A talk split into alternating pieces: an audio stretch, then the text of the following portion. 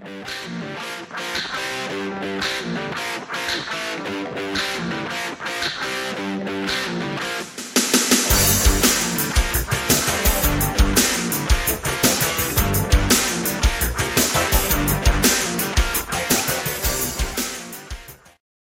friends, and welcome to another edition of Dan and Benny the Ring. I'm Dan Spasciano, joined as always by the BS Express himself, Benny Scala. Benny, how you doing, buddy? Well, Dan, if it's going to be another night like uh, last week, I need a lot of coffee. yes, you you you are not kidding. We have part two of our two-part expo with the Metal Maniac, of course, joining us on the line again. Jeff Miller, Metal Maniac, soon to be lifetime achievement award winner for independent wrestling.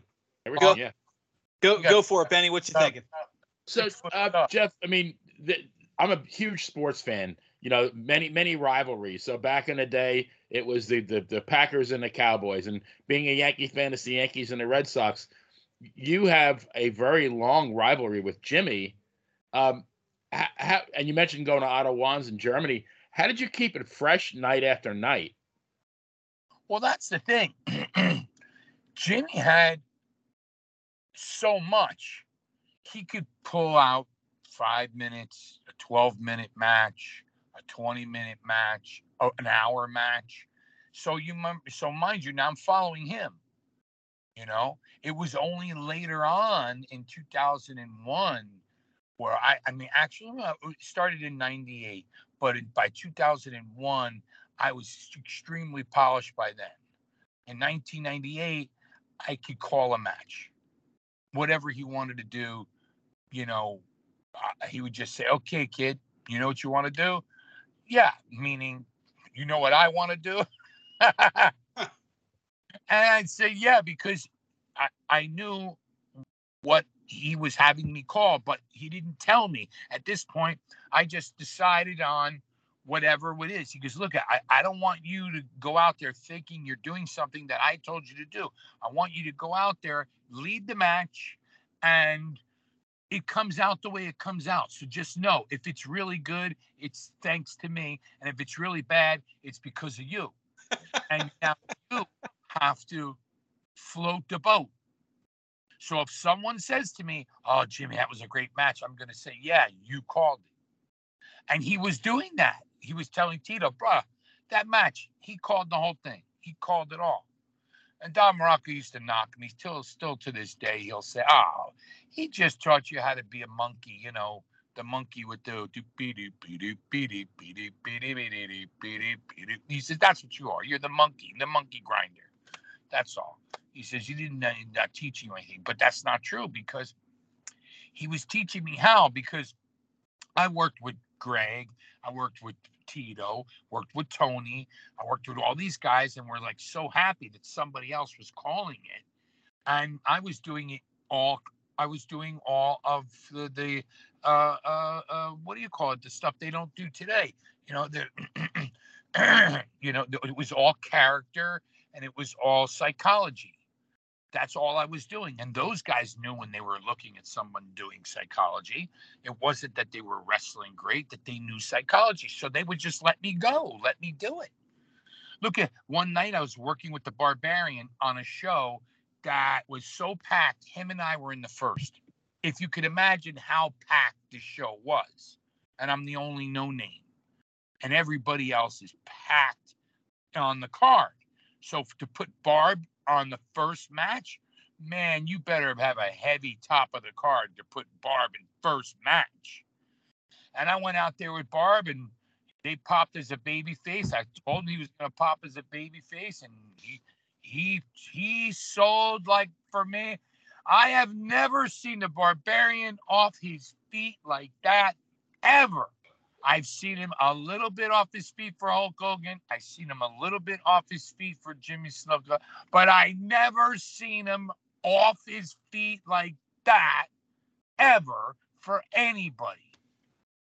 And he did it for me as a babyface. If you can imagine the barbarian as a babyface, how much they really must have hated me.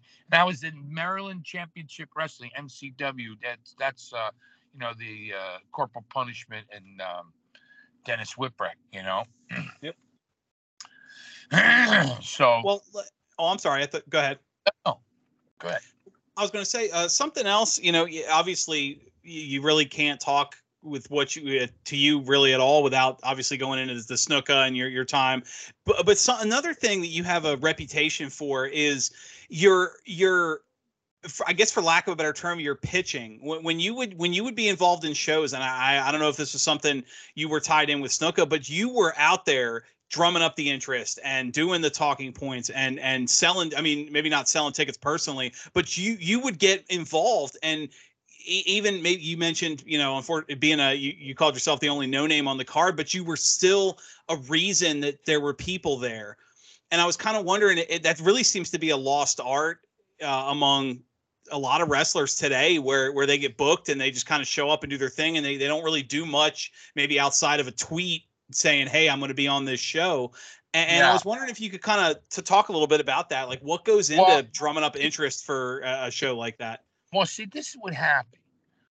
I was working for Jimmy, so that was my job. And if you looked at it as a whole, during the week we'd be off, we'd be working out, and then on the weekend we would go to shows. Now, mind you, if it was a show that was like five hours away, I couldn't do anything. That's not that was that's not what I was there for. But if let's say, for example, uh, we're working in New Jersey for the next eight weeks, and there's a show in nine weeks right here that we're on.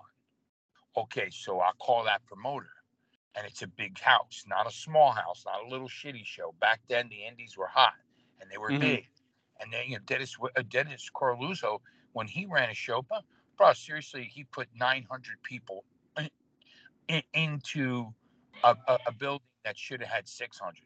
All right. So it was really packed. And I mean, I remember doing these giant uh, colleges where, you know, I mean, or, or, or no, how about, how about the New Jersey um, uh, Convention Center? Okay. Massive place. All right. So let's say one of our friends, Gino Caruso, he ran shows. All right. So this is what I would do. And this is how I made extra money.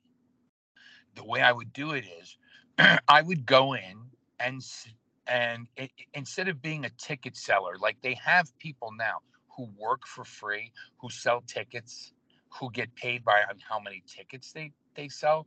Okay, well that's not what I was doing. I've been called that by guys who are very lofty, but really that's not what I was doing. What I did was is I would go into a town. I did it for uh, AFA and- and the Wild Samoans uh, Training Center and, and WXW. I did it for USA Pro Wrestling. I did it for a, a bunch of companies that would say, "Hey, why don't you come do it for me?" I was invited to do it by AFA uh, uh, for WXW for a while. And what I did was is I would go to the town. I would set up ticket outlets. And I tell them, listen, I'm going to give you free tickets to the show. I'm going to take care of your family. You want to meet the people, whatever. I'll take you in the back. You can meet Rikishi. You can meet The Undertaker. You can meet these people. But I need you to sell tickets. And so I'd set up, let's say, 10 ticket outlets. and then so would the company, whoever they were selling them from. I don't know. It didn't matter to me. I was setting those up. Then what I would do is I would go to every single business in the town and I had to deal with the promoter. You eat your expenses, I'll eat my expenses, and we will produce a program book. Whatever the program book costs, that's an expense. We we will split that expense. So whatever the expenses were, if I had gas that was 50 bucks, we'd split the gas. We'd split everything 50-50 and I would pretty much be laying out my gas first. And I would go to every business and I would say, listen, put an ad in the program book. It's 25, do- uh, 25 or 50 or $100. Or if you want the cover, that's a $500 package. And as I got better at it and the shows were getting bigger and bigger and bigger, I was able to ask for more because I was able to say, listen, you want to set up a table? It's $350 for the day. We expect 2,000 people. This is what we've had, or these are our numbers for the last six months at this place. And so uh, they, they show 3,600, 2,700, uh, 4,600 different, you know. So I said, this is the kind of outfit this company is. And so, you know, go in the program book because remember, the program book is like a uh, a big thick yellow pages. Back then, everybody had a yellow pages. Today, you got Google, but back then, everybody had a yellow pages that would hang around the house. I go, that's what this is. This is going to hang around the house for a while because you got pictures of the wrestlers, you got signatures, and you've got all these ads in there. So be on the cover. And so then I would make type I would make up sponsorships. My girl would type it all out like professional on beautiful paper. And I would go and I would bring in money. So now we at the end we would tally up our expenses, what it costs to do the program book. Sometimes I'd get the program book done for free. Sometimes like I would do extra stuff. Like for example, I would say the Yokozuna Benefit Memorial. I think it was the first or the second one. It was in Allentown. I forget which one it was. And I got the building for free. I got the chairs for free. And I got a tent with heat and chairs for the boys because there was no locker room. And the main and the Undertaker was on that show, Bradshaw and uh and uh, oh damn, uh, what's his name? Farouk. And, and, right, Ron and, Simmons. uh, right, and and Kishi was on that show, and everybody else, you know, Rosey was there, but not as Rosey. He, he hadn't been on the TV yet, Matthew. So uh, that's uh, uh, uh, Reigns' brother, um, you know, Sika's other son. So big, massive, massive. Used to play for the uh, the, the Cowboys and hurt his knee. Um, yeah, so uh, like I said, I, and I would hang banners I'd go to the promoters, pick up the banners. Now I made a deal with the banner company. Hey, can you give me a banner if I give you 10 banners? Because I got like 20 orders. So I want I want two. So I got two different kinds of Metal Maniac ones, you know, or I get one for Jimmy and one for me, you know, and banners made, you know. And the guy said, Well, if you get me 10 banners, I'll make you one. So I said, Well, I got 20 lined up already. I said, Make one for Jimmy. so we tape them up on the wall, you know, and then I'd be I'd be doing. This is back when Polaroids were a big hit, you know, eight by tens Polaroids. That's what was happening. Five bucks a Polaroid, five bucks eight by ten, uh, fifteen dollars for a shirt, but get it all for twenty. So that's what we were doing, just shirt, shirt, picture, sign, shirt, picture, sign every weekend. So I was able to bring people in I was able to bring in money. So the promoter would say, well, my number for this show was 5,000. Jeff brought in 12 and it cost us a thousand to make. So there's, you know, 11,000 in profit left.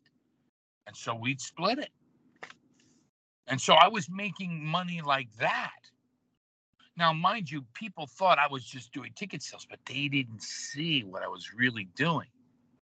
Now, the one guy who did see it, who actually forgot that he saw it, was uh, uh, Jim Cornette, because Jim Cornette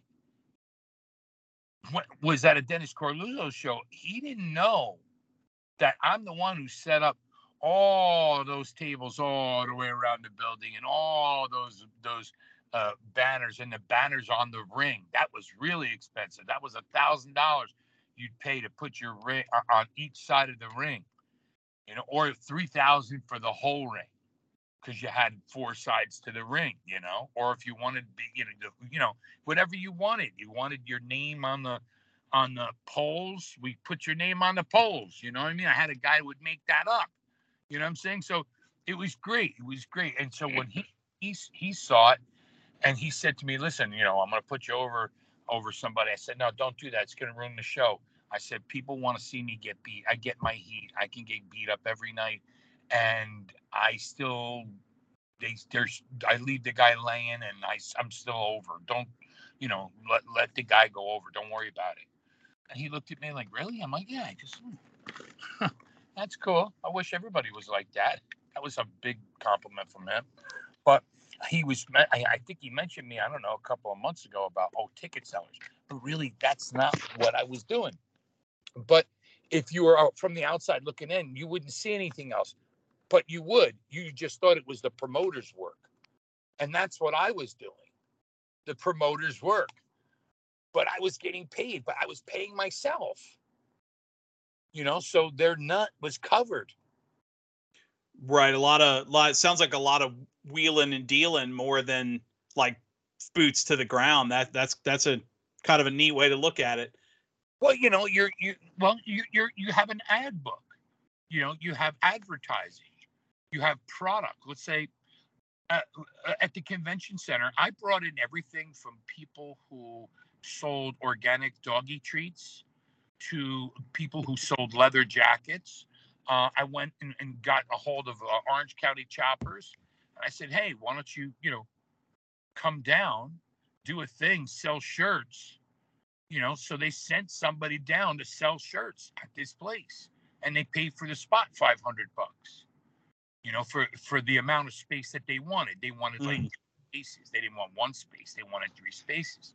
So I gave them a break. I said they're usually 250 a piece, but I'll give you 250 break. Just give me 500 for the space.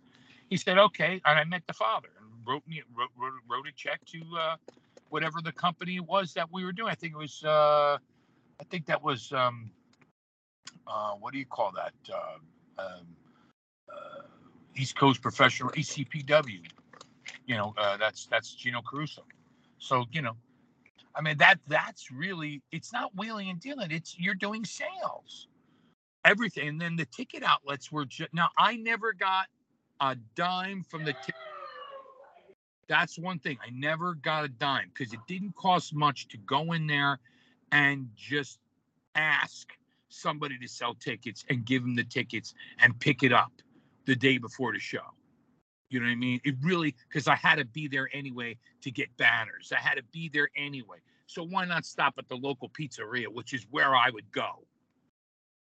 And I and I would get I would say, Dennis, look, we need a, a five thousand flyers. So I made a deal with the flyer company to do the setup and everything and advertise in the book and give them the inside rear cover. You know, okay. outside rear cover. And then what I would do is I'd go to the pizza Pizza Hut and I'd say, listen, I know Pizza Hut's doing like five, six, eight thousand pizzas a week. Okay. And if it's right in the town's area, I would say, listen, do me a favor, please. Can we make a deal? I put your logo on it and you stick it on your boxes. Sure. And for for four weeks, actually 21 days. That's the number. That's proper advertising 101, which is 21 days prior. That's when you do it. Otherwise, the people fall asleep too far in advance. They fall asleep. So 21 days prior. And so you're figuring 10,000 pizzas a week are going out, 20,000 pizzas a week. What about if I did four Pizza Hut locations? Now you're talking 40,000 flyers a week. We're getting put out. And the flyer company was fine because they had their logo on the bottom too. And don't forget, there's announcements. And ladies and gentlemen, this match is sponsored by, you know, Joe Blows, you know, Joe Blows Pizza and and and something printing and blah blah blah and this and that. Go see them and blah blah blah. And they're there at the show. There they are. Stand up, dummy. Yay! There you are. And you know, see, and then that that's how I got it going, and that's how I made money. I mean, otherwise, because what? the promoters would pay me. Look, I was with Jimmy. Some would pay me 150. Some would pay me 250, depending on how far I was driving. You know, if I was going anywhere else, it was a different story. If I was going on an overseas trip, Jimmy would make sure I got 1800 a week, 2000 a week. Nice. But Jimmy would say, "Hey, listen, this is my money, and make sure the kid gets so if uh, if Jimmy was making two thousand, uh, you know, let's say ten grand a week, he, he, Jimmy would say, make sure the kid gets five, so it's fifteen for both of us. So you know, so there was things like that that happened too that I was able to make money, but more often than not, when you're in the independence, I loved. What was I going to do? Just work out with Jimmy and sit home. We'd get up in the morning and then work out, and then what? Well, he didn't couldn't go anywhere because he was freaking famous. He couldn't go to a diner. I used to have to like disguise him to take him to the diner. Disguise him. Like, I don't know, give him some sort of like goofy little hat and some other glasses and put his hair up and you know, and people and he didn't care about the goofy hats. Nobody would recognize him. And we'd go and we we'd eat dinner at, at, at a at a at a diner because people would freak out. You couldn't go nowhere. Couldn't go. He wanted to go to the Van Halen concert. I'm going with my friends. He goes, I, I, I go, bro, you can't go. He goes, why not? I go, bro, you're going to a fucking concert where everybody in the concert is going to know you're there. What are you crazy? We're gonna do. We're gonna need a security team. We can't just walk you in the building. Ah, no one's gonna really know. I'm like, no one's gonna know you. Really? I said, you're crazy. But I will say this when he wanted to go see the Yankees, he had me call up the Yankees. We went, uh, uh, they, uh, we drove in. We were met by the, uh, a page in a Yankees, uh, you know, uh, blazer. Mhm. And, and he had us park right inside where the team parks inside the building and had us go up the elevator and we went to Steinbrenner's box. We met with him. Blah, blah, blah. And Jimmy said, "Brother, I really like to be down on that on that first baseline." And and and he says, uh, the Steinbrenner says, "Really? No problem." He, here. He tells "James, Jimmy, have something to eat and then go down." Thing. Jimmy said, "Let me have a couple of drinks. I'll come back up. I'll, you know, we'll come back up to you." Okay, no problem. So Jimmy has a couple of belts, and then they take us down right to where the dugout is. That's Steinbrenner's box at that front first baseline. And we were sitting right there where I could reach out and touch the top of the Yankees uh, uh, thing. And they say, ladies and gentlemen, tonight we're going to have a, we have a special guest this evening. Friggin' place is packed. Yankee Stadium. They're playing against God knows who. They're sold out. They're sold out. It's a hot night. All right, it's hot. We got beer, we got hot dogs, eh, we got everything, and we're there. And it's, ladies and gentlemen, uh, take a look at the tight, the big Tron, the big TVs here. There he is, the one and only Superfly Jimmy Snuka, and he gets up and he gives him the fingers, and the place goes nuts. They were so nuts. Here comes the Yankees. They start piling out of the dugout and here comes I think it was the Oakland A's. Here come all the Oakland A's. They're all coming out to meet Jimmy, and Jimmy got up. Jimmy got up and shook everybody's hand, you know, and everything. They they're all like, "Oh, they're taking pictures." He says, "Brother, I'm not going nowhere. I'll come to the locker room after the match." he's telling them he's coming to the locker room after the game, but he says the match. Okay. and you had everybody. Strawberry was gone already, but yet everybody else was there. Everybody you could think of was there. This is whoever was the big, who is the really biggies in the uh, 93, 94, 95. That, uh, Don Don Mattingly, I think, was the, Yeah. the- Yeah, but all those guys, you know, all those guys, there were some famous guys, boy, oh boy. And, and they all came out. Even that one guy, you know, the pitcher from the Oakland A's, he was still green yet. He had didn't have the De- mustache. Dennis Eckersley yeah, with he the was- mustache, right? he was there with the mustache. I remember him. Yep. Uh, and uh, I I remember, I, I, I don't know what the hell we were doing. I remember it was something to do with a woman, a girl I was seeing, and I, I, I, I had to go to the city early morning one Sunday morning. And Jimmy's like, brother, man, I'll take a ride with you. I was like, all right. So we had to drop her off. So I drop her off, and there's like this little street meat guy there. So I was like, bro, man, come on, let's get some of this. What's that? I said, oh, it's like beef. He says, bro, I want it well done because Jimmy didn't like any red meat. So he well done, like shoe leather. So we're eating there. and all of a sudden, there's cops everywhere. Then all of a sudden, there's trucks and they're setting up all these gates, everything. We're standing there and saying, what the frick is going on here? This is like on Wall Street. And I'm like, the hell's going on? Said, Don't you know what's happening today? I said, No, what's happening? Oh, you know, it's the um the what's his name? Uh, the the New York uh, Rangers. They won the the Stanley Cup. You know, this is the big parade. I said, oh, oh, okay. So we're standing there and we're waiting for the girl to come out. Here comes the bus.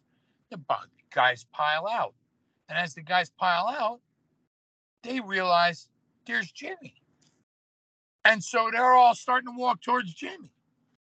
And we're surrounded by like these famous guys. Who's like the most famous Ranger? What's his name? Mark Messier.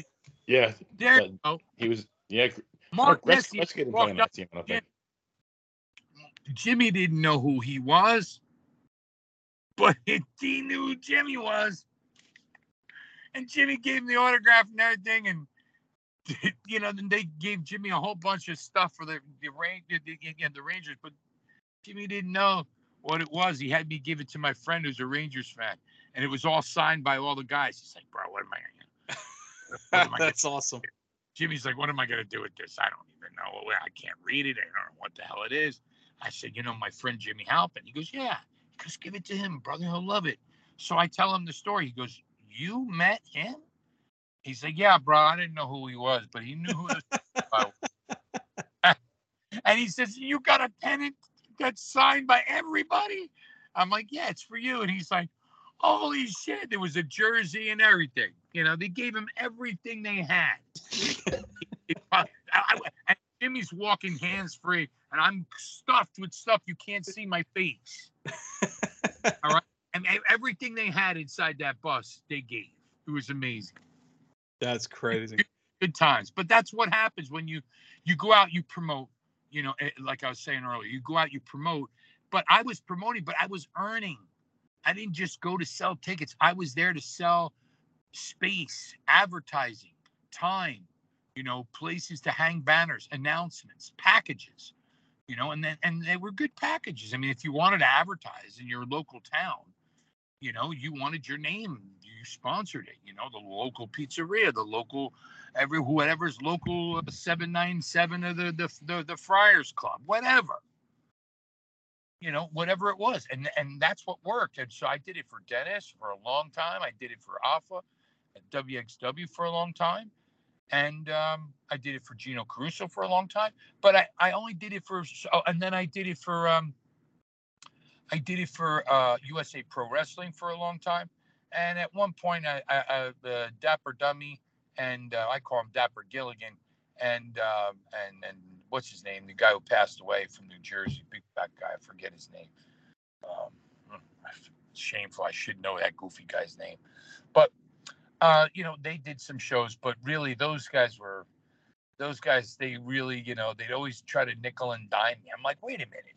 I just paid your nut for the entire night. Now every every ticket you sold is profit, and every ticket I sold, I don't get a nickel from that. I did that out of the goodness of my heart because you're letting me you're letting me use your show as a way to earn a living for me and make money for you. So I set up the ticket outlets. So geez, could you, you know, could you part with a nickel, you know, nickel and diming me over gas? I'm like, oh yeah, but you know, we didn't, pay, you know, I- went, what about half? I go, get the hell out of here. So I stopped working for them guys.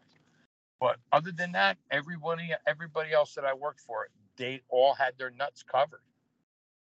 And that's the key element, you know, to promoting is to have your have, you know, most promoters they they they they just count on you know money being there to pay you but you shouldn't make that phone call to the to the star without the money in already in your envelope in your draw that's the, that's people a lot of promoters make the mistake is they don't have the money in their top draw when they make the booking. And that's where they get off to a you know a problem. But i you know that's how uh, how else how else could you you you can't live on you can't live on 300 bucks a week. Right. yeah even back then you couldn't. You kind of could but you couldn't. If i had to pay rent i would have been screwed. No way i would have had to have gotten a job during the week but who wants to hire somebody that's not going to be there that's going to hawaii every eight weeks nobody you know so i had to make my own my own way you know and uh don't forget now i am the only man on the planet and I was told this. I, I didn't know this, but I was told this by Vince McMahon himself. In the 1996 Hall of Fame WWE, we were there, and Jimmy was taken out of the room to go get some pictures, and I was just sitting there with with Dwayne Johnson eating and and uh, uh, what do you call it? Uh, uh Vader is to my right. Anybody for buddy's a friend of Jimmy Snuka is a friend of mine. I sat down, and Dwayne was always kind. I know him since you know forever, you know, because his grandmother's Leah my via. You know, I, I know him from when he was younger. I had met him a couple times, and you know, people from Hawaii they're always respectful. People who are older doesn't matter if he's more better experienced. He's kick ass, and I'm not. He's like, and he wasn't the Rock yet, but he, you know, he was in WWF. I wasn't, but he still you know, was, hey, unks, how you doing, uncle? How you doing, man? Give me a hug. Come on, sit down. You know, Vader's my, it's my, it's my uncle Jeff. Oh, hey, how you doing, brother? You work? Yeah. What's your wrestling name? Metal Maniac. So I'm gonna have to remember that. Friends with Jimmy? Friend of Jimmy, friend of mine. Wow. So we're there, and everybody's in tuxedos, except for them guys. Them guys are gonna work. And you know, here comes Vince McMahon with Pat Patterson. And I stood up. He says, he grabs my hand. I want to meet the man that was able to get Jimmy Snuka to wear a matching outfit. I was like, what do you mean? He goes, what are you talking about? Have you ever seen Jimmy wear anything that matches like Tiger with Tiger with Tiger? I knew there was going to be a Tiger. Somewhere tonight, there was going to be a Tiger, a lion, or something and he walks in with the black headband and the black suit with the black tie and the white shirt with the black buttons. And I'm saying, who got him to wear that? And Pat Patterson said, You see that kid right there? He's the one responsible for Jimmy. He's his man now, you know, they knew Jimmy needed somebody to drive. So, oh, that's that's Jimmy's man Friday? No problem he comes over and he says he shook my hand and he had the biggest smile on his face. He goes, "I'm serious, kid. I've tried to get him to wear just the same color boots. He goes to Japan. He tells me he bought brand new boots, and he comes back with brand new boots that have got every color in the spectrum." And Jimmy did it on purpose. That's too funny. It's too funny. Ah, I can go on forever, brother, man. I could go on forever and ever, tell you places and stories and things, overseas trips. I mean, I could dazzle you and and frazzle you and put you and twist you, and and you wouldn't know if you were coming or going when I got through it. You'd be like somebody stuffed you in a laundry bath, laundry, a laundry thing where you go, oh, boom, boom, boom, boom, boom, boom, hmm. and you say, "Can I come out yet?" No, I got lots mm-hmm. more to Close the door on you. Jeez. I can understand that. Well, we've had you, we've had taken way more of your time than we probably should have. I appreciate it so much. Um, like you said, we've we've barely scratched the surface of the stories you can tell. So we'll definitely reach out and have you back on. I've had the chance to talk to you in the past, and there's a lot of good stuff. There's I, a couple of them I questions I wish we could have gotten to. We'll definitely have to ha- do a part two, probably a part 17 at this point. Give me and, one. Uh, give me one. Just give me one question okay, I, I got it. I want to hear your version. There's a story I've heard, and I don't even know if it's true. Uh, you got up into full gimmick, makeup, hair, tights, all the, the the whole nine yards to stand in line and get Kerry Von Erich's autograph. Is is that true, or is that one of those?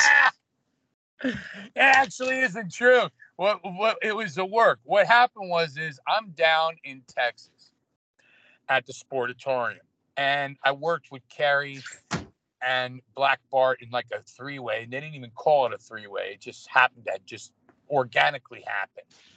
I don't know. Black Bart said, "Get your ass in here," and so next thing you know, I'm in the ring with it, whatever.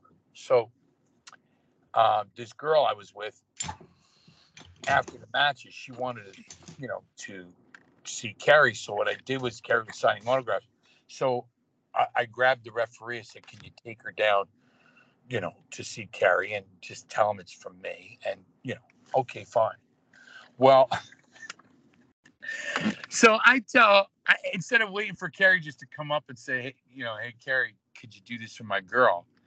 you know, I told uh, uh, uh, one of the guys down there who's friends with Dave Meltzer. So to rib me, he calls up Dave Meltzer and he gives him the scoops on the show.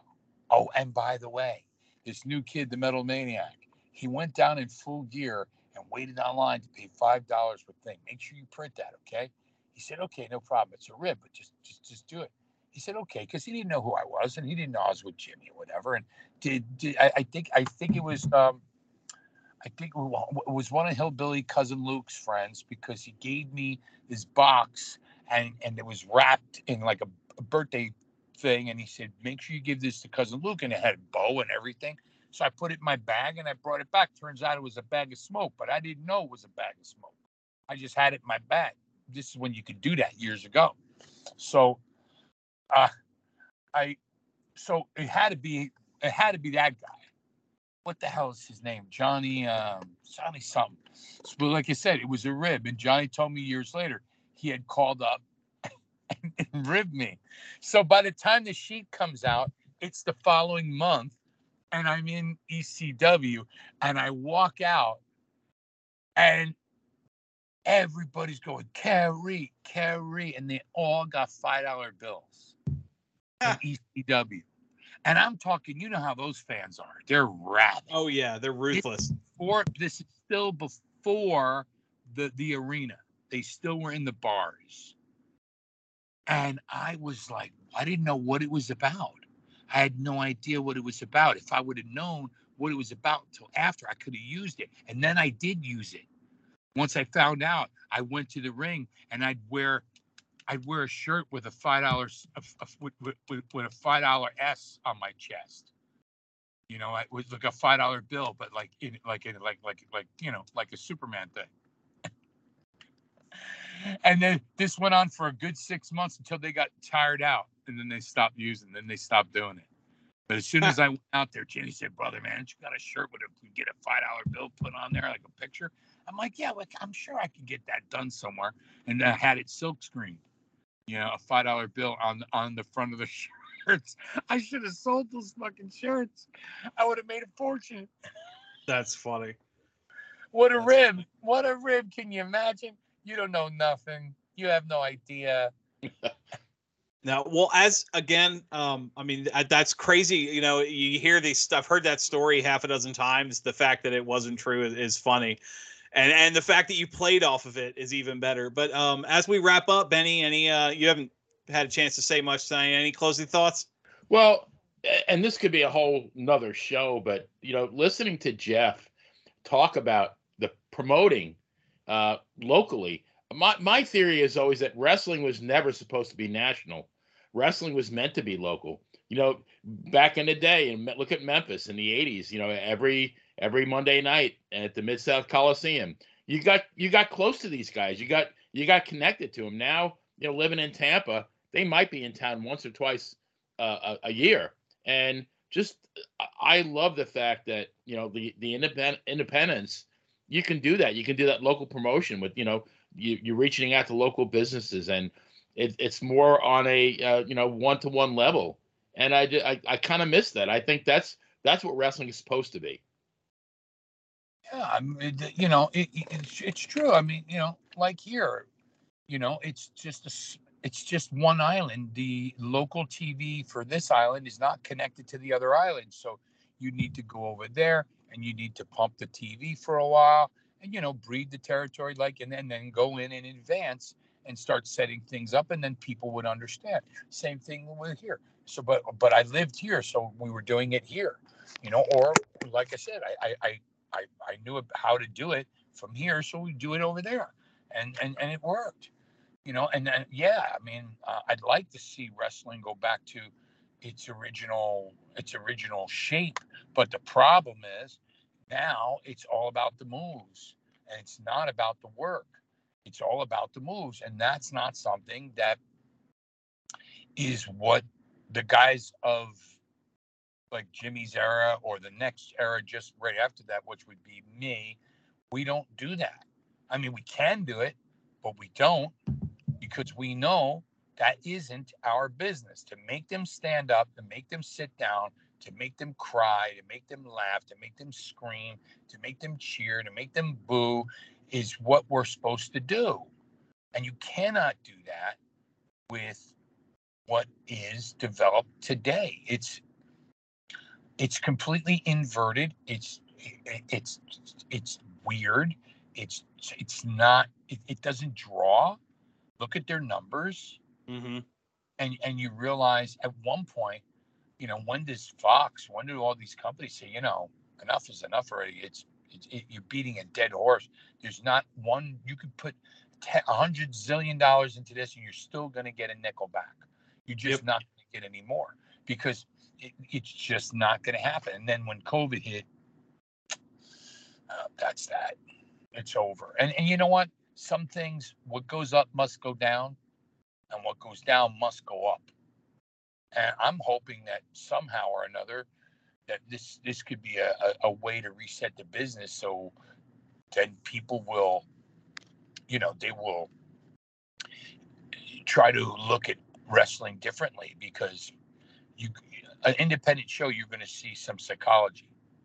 Yeah you're going to see moves but yeah you're going to see some psychology. If i was working that's all you'd see it's all you'd see i would get my heat i'd get my ass kicked and do one big move off the top bingo roll me up one two three guy gets his hand raised everybody's happy i steal the show and everybody's looking at each other "Oh, what are we to do well you better figure it out I'm not saying I'm great. I'm just saying I know how to do psychology. And if you use it, you will lose against it. You can't go against it. And, you know, that's why when I came up in 2017 and worked that one year from 2017, 2018, I wanted to work with a bunch of these guys that were local in New Jersey area who I thought had great gimmicks. I was like, man, I'd love to work with that. So I came up for a year and, and, and worked with all these young kids and those same young kids stay in touch with me why can't i have matches like that with other people i said because they don't know now you know teach somebody else what i taught you and then make them do what i was doing or you do what i was doing and make them do what you were doing make it keep going pass the torch but Can't, can't can't argue with that. If there's one thing that's missed, that's gone from most wrestling today, it's the in-ring psychology. But Jeff, I can't again, I can't thank you enough. You've given us more than more time than we probably deserved, uh, and especially, I mean, you, you were running. I know you, you said you have a, a busy day ahead of you, calling from Hawaii here. You know, hopefully the weather the weather holds out. You showed us before, and uh, I just again I can't good. thank you enough for your time. And again, everybody uh, out there, you've got. Go ahead. there's the trees you see the Cool. tree Very nice. Very nice. that's the back of costco Wow. imagine, so you can imagine what the rest of this place looks like. There you go. And and obviously you said you got uh you'll be up in the Northeast again coming up on the seventh, and a well-deserved lifetime award, and still plenty more out there. Anybody can check you out on YouTube. A lot of your uh, matches with Snuka are on there, and some real classic ones. Yeah, don't Google it. Just go right to YouTube and dial this in. No caps, no spaces, just 808. That's the area code for Hawaii. 808 Metal Maniac. But one word, no caps, no spaces. Don't don't press whatever pops up. Just keep typing and hit search. And then those videos that pop up there under that 808 Metal Maniac category, those are ones that friends of mine posted that I gave them because I don't I don't mess around with the internet. I I don't sell anything on the on the internet. But I have a Facebook page that's uh, the the Metal Maniac fan page. They can go there. Uh, but there's no tagging. There's nothing uh, negative. There's an administrator there that will cut you off if you, you know, do anything. Right. silly, you know what I'm saying? But if you're legit and you're a real person, not a bot, whatever, they'll they'll put you right on there, and then you can see stuff that I'm talking about. Different pictures, different matches are on there, and that's a good way to see the the ones I really love. There's a match on there that's not on YouTube. Me against Buff. That's on the 808 metal. That's on uh, uh, it's called uh, the Metal Maniac fan page. There's what me and Buff when he was jacked, and we had a great match. And he didn't even want to work with me. I I, he, he, I flew up to work with him. He goes, "Hey, bro, I'm gonna work with this kid." I go, "Bro, I flew up from Hawaii. Snuka trained me. You're not gonna do nothing. You're not gonna break a sweat, and uh, we're gonna be in the shower in, in in ten minutes." He goes, "Oh, oh, okay." And when we went out there, I called the whole thing. I I, I think uh, we both did an arm drag. I called one spot. The rest he sold. I went off the top. He schoolboyed me. I told every spot that we did. I told the referee to tell him, and I I was just walking around doing my shtick. And he came in the back. He goes, "Brother, man, thanks a lot." He goes, "An excellent communication. I love when people use the referee. That was great." Nice. So, Very nice. nice. And there you have it 808 Metal Maniac, one word on YouTube for a lot of good classic indie wrestling, and more importantly, a good lesson on in ring psychology. And don't forget the Metal Maniac fan page on Facebook. Metal Maniac fan page on Facebook. You heard it here first. Jeff, thank you so much for all your time. And we'll, like I said, Benny will reach out to you, uh, one of us uh, afterwards, and we'll uh, definitely try and have you back on because there's a lot more story to tell. So thank you so much for all your time. Have yourself a good evening, sir. Ladies and gentlemen, it's the Metal Maniac signing off from the middle of the Pacific Ocean with Dummy and Dummy on their radio network. It's the, the worldwide Dummy Network. And uh, they're going to call me at some other time. It'll take them another two years to get back to me, but that's another. so, in the meantime, have a good day and aloha. And it was your pleasure, the Metal Maniac. What can you do, Benny? Wow. I, That could have been an I- I- 18 hour episode. I don't. I don't think. I mean, we've had uh, uh, Boogie uh, on, and and he's uh, he's cut some promos, and we've definitely had some people uh, cut some promos on us. I don't think I've we've ever been healed on before. That that's a nice change. Right. And I think I had thir- 13 questions. I think I asked two. Well, I mean, we were uh, uh, we're about forty five minutes into the show. It's still on question one when he called us out for not asking any more questions. But if there's one thing, and and he said it, and I respect him for it, is I mean, that was off the cuff. Name any wrestler today under the age of 35 that you think can talk for two straight hours with without a prompter or a script.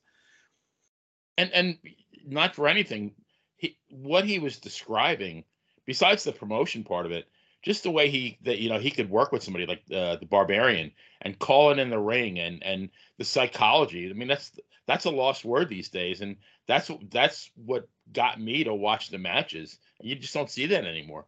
No, you're absolutely right. And it's more impressive when you think about, you know, that stretch he had with Jimmy Snuka on and off the Indies. I mean, that was uh, the better part of a decade. And I mean, to think that you're you're not having the same match every night and you're having to adapt your style as Snuka got older and started, you know, a little I don't want to say a little slower, but you you get my meaning that that you he wasn't the same Jimmy Snuka from 1991 when they were wrestling in 2000.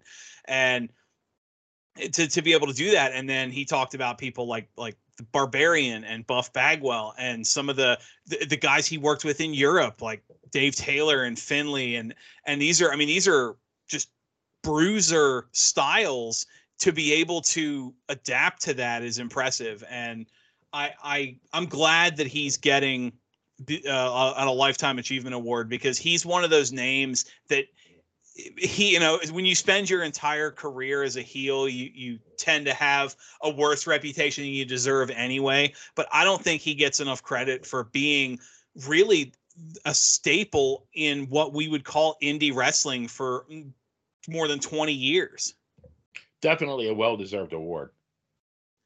hell of a show benny part two in the books what do you think Man, oh man. I mean, usually the sequel is not as good as the original, but that was the tonight. It definitely was. Uh, to, to think and this is a two part two nights two weeks two hours of, of interview and we still barely scratch the surface of the stories jeff has jeff can tell us It'll be like Rocky. One day there'll be a Rocky 47 where Rocky and Apollo Creed fight each other in walkers. You know, we'll, we'll have Metal Maniacs, you know, episode 72. well you know they it's funny you mentioned rocky because remember now they're they're getting ready to do creed 3 so it got to the point where they had to just stop rocky and bring in the next generation so maybe one day uh uh, our kids can finish this interview. Absolutely. well, again, folks, thanks so much for joining us. Don't forget to like and share. Find us on Facebook, Dan and Benny in the Ring. For the BS Express himself, Benny Scala, I'm Dan Sebastian, and we will see you next time we're in the ring. Good night, folks.